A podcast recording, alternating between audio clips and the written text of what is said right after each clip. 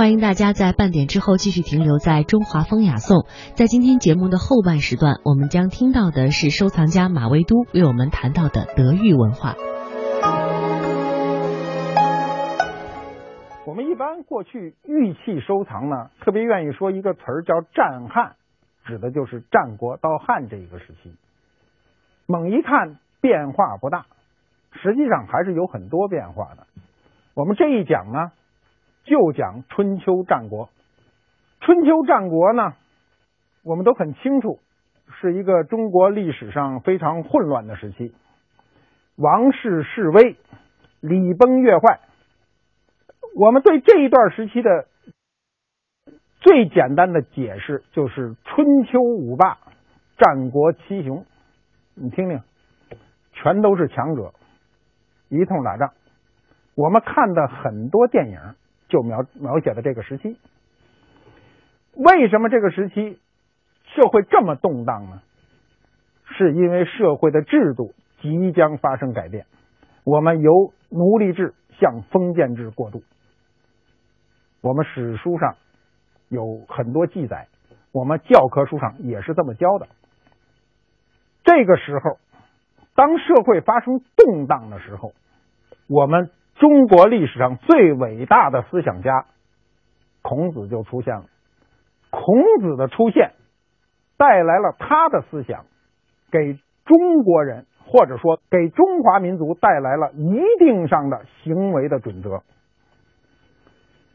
那么，孔子关于玉的学说，奠定了玉的后来的理论基础，成为了玉器发展的一个精神支柱。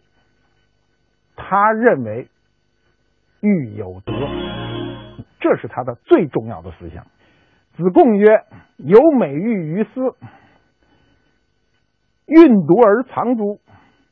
求善古而孤诸？”子曰：“孤之哉，孤之哉！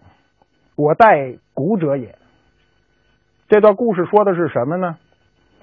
子贡问孔子：“他说我这儿有一块美玉，我是把它搁在盒子里呢，好好收藏着呢，还是我求一个善价把它卖了呢？”孔子说：“呢，你就卖了吧，卖了吧，我这儿还等着卖呢。”孔子说的什么意思呢？他把自己比作美玉，我还想把我卖了。那么他为什么把他自己比成一个物质？就是说，他为什么把他自己比成一个玉？他认为玉有德，这是他的最重要的思想。玉有几德呢？说法不一。大致有这样几个说法：第一，就是玉有十一德，《礼记》里，孔子认为玉有十一德，哪十一德呢？仁、智、义、礼、乐、忠、信、天、地、德、道。谁也记不住，太多了。管子认为有多少呢？有九德。荀子认为呢有七德，我们到了《说文》的时候，到了汉朝的时候呢，就把它归纳为五德。五德就比较容易记了，叫仁义智勇节。玉有五德。春秋时期，因为玉走入了社会的上层，对这个实体就发生了争论。这个争论的主题呢？就是重玉轻米，米是什么呢？就是类似玉的一种美食。《礼记》里呢是这样记载：子贡问于孔子曰：“敢问君子，贵玉而贱民者何也？为玉之寡而敏之多于？”子贡就问孔子说呢：“我呢想问问老师，说为什么贵玉而轻米？是因为玉少？”敏多吗？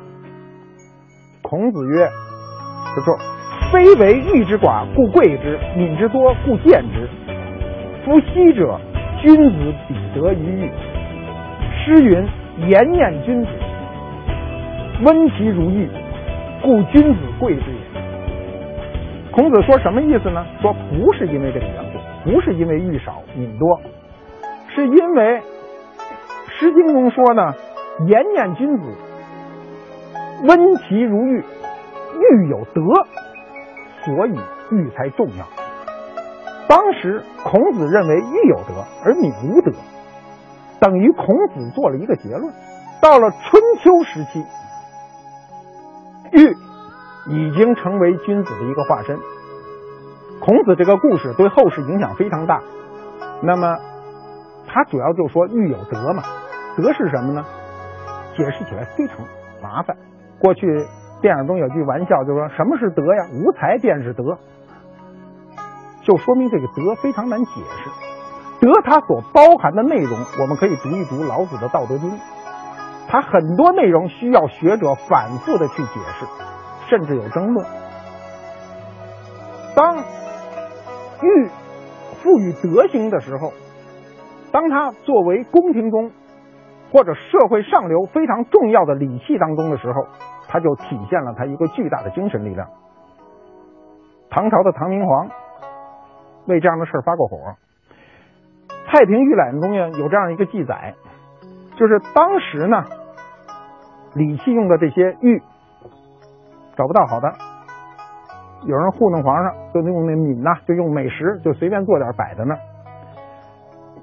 摆上去以后呢，让唐明皇发现了，唐明皇就非常的生气。唐明皇说了，《礼记》都说了，敏都是不可以用的，你们怎么能用这事儿来糊弄我呢？从那以后，唐明皇就说了。宁肯用玉做的小一点，你也不能用假的，就是用其他的石头来替代。《太平御览》是这样记载，他说：“礼所谓君子贵玉而贱敏，是敏不可用也。”这是皇上说的，这敏就不能用。如以玉难得大者，宁小其制度，取其其真。我宁肯用小的，我也要真的。这就是我们皇帝对玉的一个态度。你想想，皇帝是这样严谨的态度，那民间就更要严谨。《诗经》中把玉比为了君子，他有这样的描写。他说：“有匪君子，如切如磋，如琢如磨。”我们的切磋、琢磨都是从这儿来的。那么他什么意思呢？这个解释很多了啊，我们选其一种解释，就是说，像我这么漂亮的人，有文采的人。是我经过了像玉一样的切磋琢磨，才逐渐成这个样子的。那么切磋琢磨这种治愈的方法，它当时是来比喻人品的美好，后来才引申为其他的。今天呢，我们的意思，比如探讨啊、磨练呐、思考啊，再引申为这些意思。人格化，赋予了道德的内容了以后呢，那么玉就走下了神坛。我们说了，在它早期的时候，它主要是一个神域文化，一个礼遇文化。那么到了春秋战国的时候，这个玉就开始逐渐的走入了民间，普及到了上层社会。它首先普及的是上层社会。我们都非常熟的一个故事，《完璧归赵》，出自《史记》。春秋时期呀，楚国有一个食玉的高手，叫卞和。他呢，看到一块璞玉，就是没有加工的玉，他马上就知道这块玉好不好。因为我们知道，今天我们还有一种行为叫赌石嘛，翡翠呀、玉石都可以赌。你不知道里头是什么情况。那么卞和这个人呢，看到璞玉，就是没有经过雕琢的玉，就知道里头的情况。他是一个识玉的高手。那么他历历经三代楚王，他最后把这一块好的璞玉呢，献给了。楚文王就是楚文王得到了以后呢，就雕成了这个和氏璧，以他的名字命名和氏璧。到了战国时期呢，和氏璧归了就赵国。那么秦国呢啊，就希望得到这块璧。我们先说这块璧，它主要是它怀有强大的精神力量，其次是它的物质价值。当时秦国希望用十五座城池来换这块璧，这就是我们“价值连城”这个词汇的由来。为什么说价值连城呢？就是这样一块玉璧，我愿意用十五个城池来换你，可见这个东西的价值。这个事儿很难办呢。我们知道秦国强大呀，赵国就派了蔺相如出使秦国，斗智斗勇，最后呢把这块地带回来了，就完璧归赵。这个故事就这么来的。这个故事记载在《史记》里。呃，我们今天生活中呢，作为成语啊，也时常应用。但这块璧呢，最后还是归了秦国。强大，战争胜利以后，这块和氏璧还是归为了秦国。这一段呢，史书上有载。李斯在《简逐客书》中呢有这样的记载，他说：“今陛下至昆山之域，有随和之宝。随和之宝是什么呢？随就是随侯之珠，和就是和氏之璧。这两件价值连城的东西呢，都归了秦国。”随侯之珠，我们一会儿会讲到。那么，璧在中国的玉器中非常的多，非常的有名。那么，收藏者呢就特别喜欢这类东西。这类东西的作为也是非常多的。我看到很多人给我拿过来看。我前些天还看到一个人找我来说：“我这有块璧，马先生，您给我瞧瞧。”我一瞧，我就说：“你这块玉是个作伪的。”哎，他当时就觉得。很奇怪，他说：“您看了一眼，怎么就知道了？”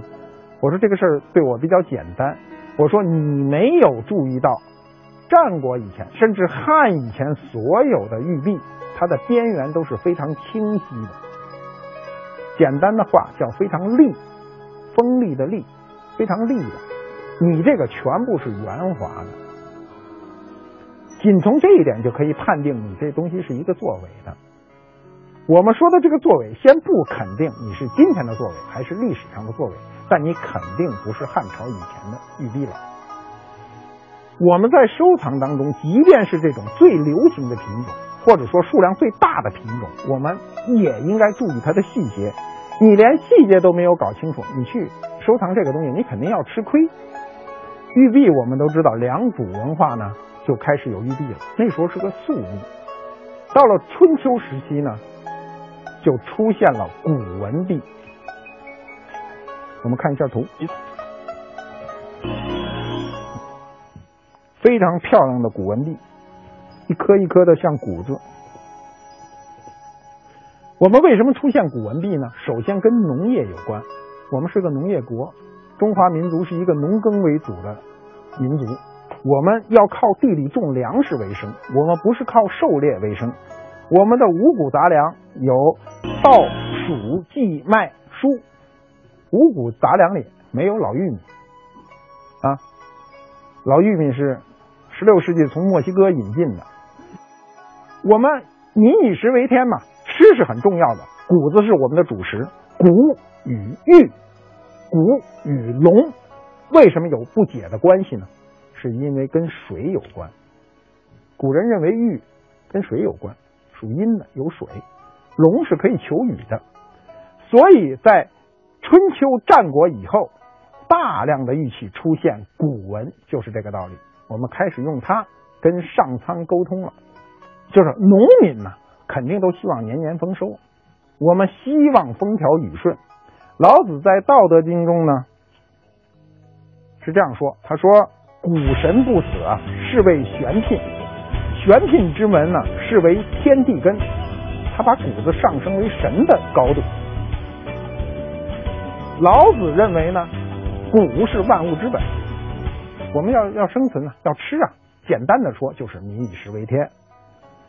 周礼中呢，解释谷璧，他这样说：他说谷啊，善其事若素文然，谷所以养人。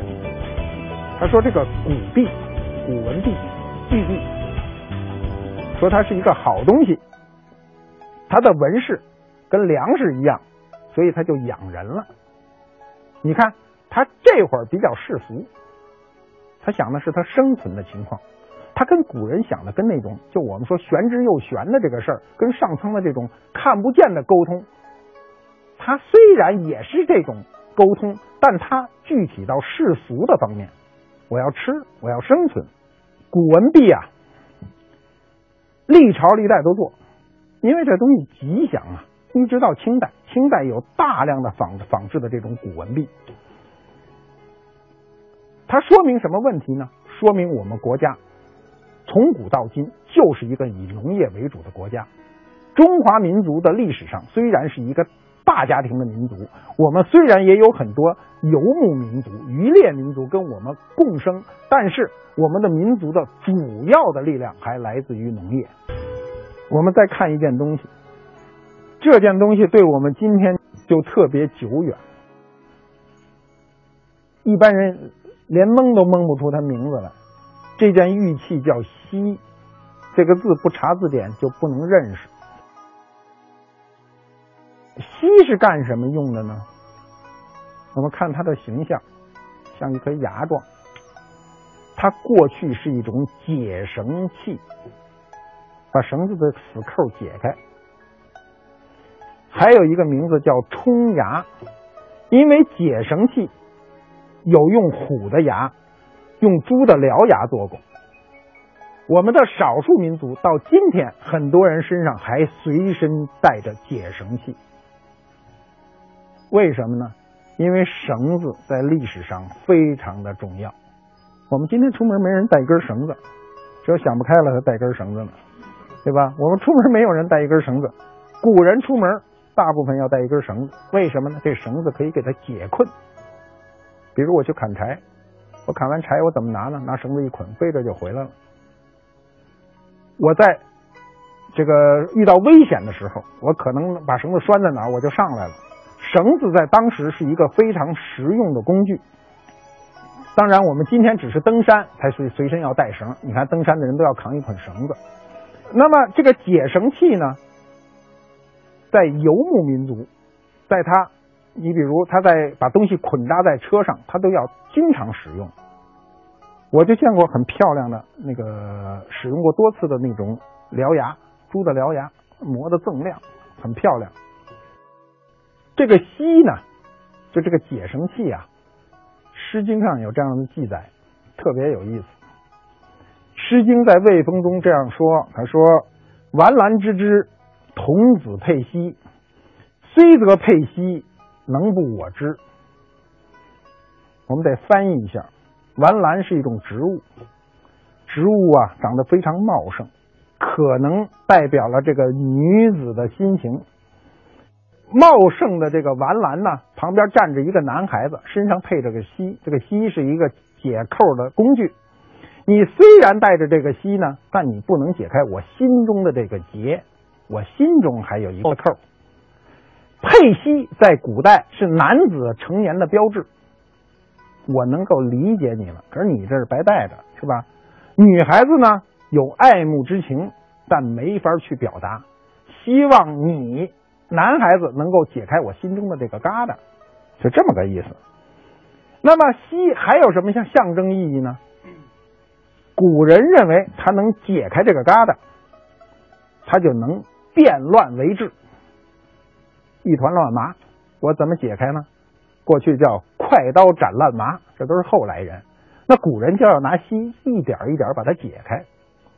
我们的事物也是这样，我们一生中肯定要遇到很多这样那样的问题，有的问题是盘根错节，我们真的是不能凭简单的愿望或者说凭冲动就快刀斩乱麻了。我们有时候，如果我们拥有西这样的工具。我们有这种心态，我们有时候这个疙瘩是可以解开的。所以呢，佩西当时也作为一个治乱的象征。你作为一个王者、君王，你佩西表明我有能力治乱，政治含义强大。我们说战国玉啊，不能不说呀，曾侯乙墓。曾侯乙墓啊，是战国非常有名的大墓。这个出土的过程拍成纪录片，我看过无数遍。只要电视里一播，我准再看一遍。每次看都觉得惊心动魄。那么曾侯乙是什么意思呢？曾是国名，侯是爵位，公侯伯子男嘛，他是爵位，乙就是他的名字，曾侯乙。我们都知道，战国有七雄，当时呢还有南方还有很多小国，非常小，像曾国就是很小的国，小国。曾国的这个国君呢，就是这个曾侯乙。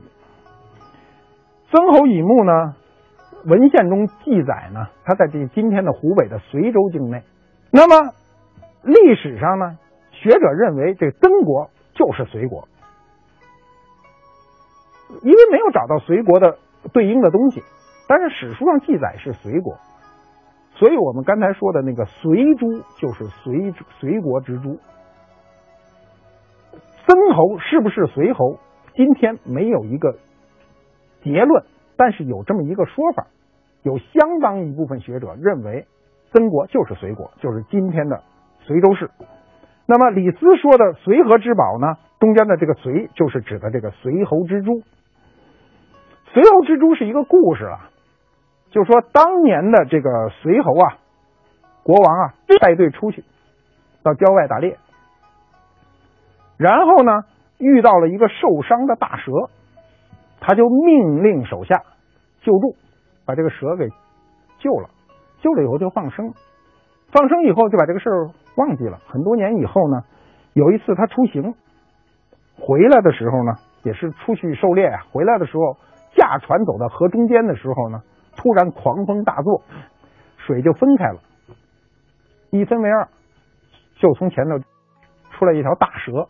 蛇呢，就含着一个珠，非常亮。那时候已经是傍晚了，放在了船头，然后掷翼而去。后来这个随侯就想：哦，这蛇我想起来，这就是我几年前救的那条蛇呀。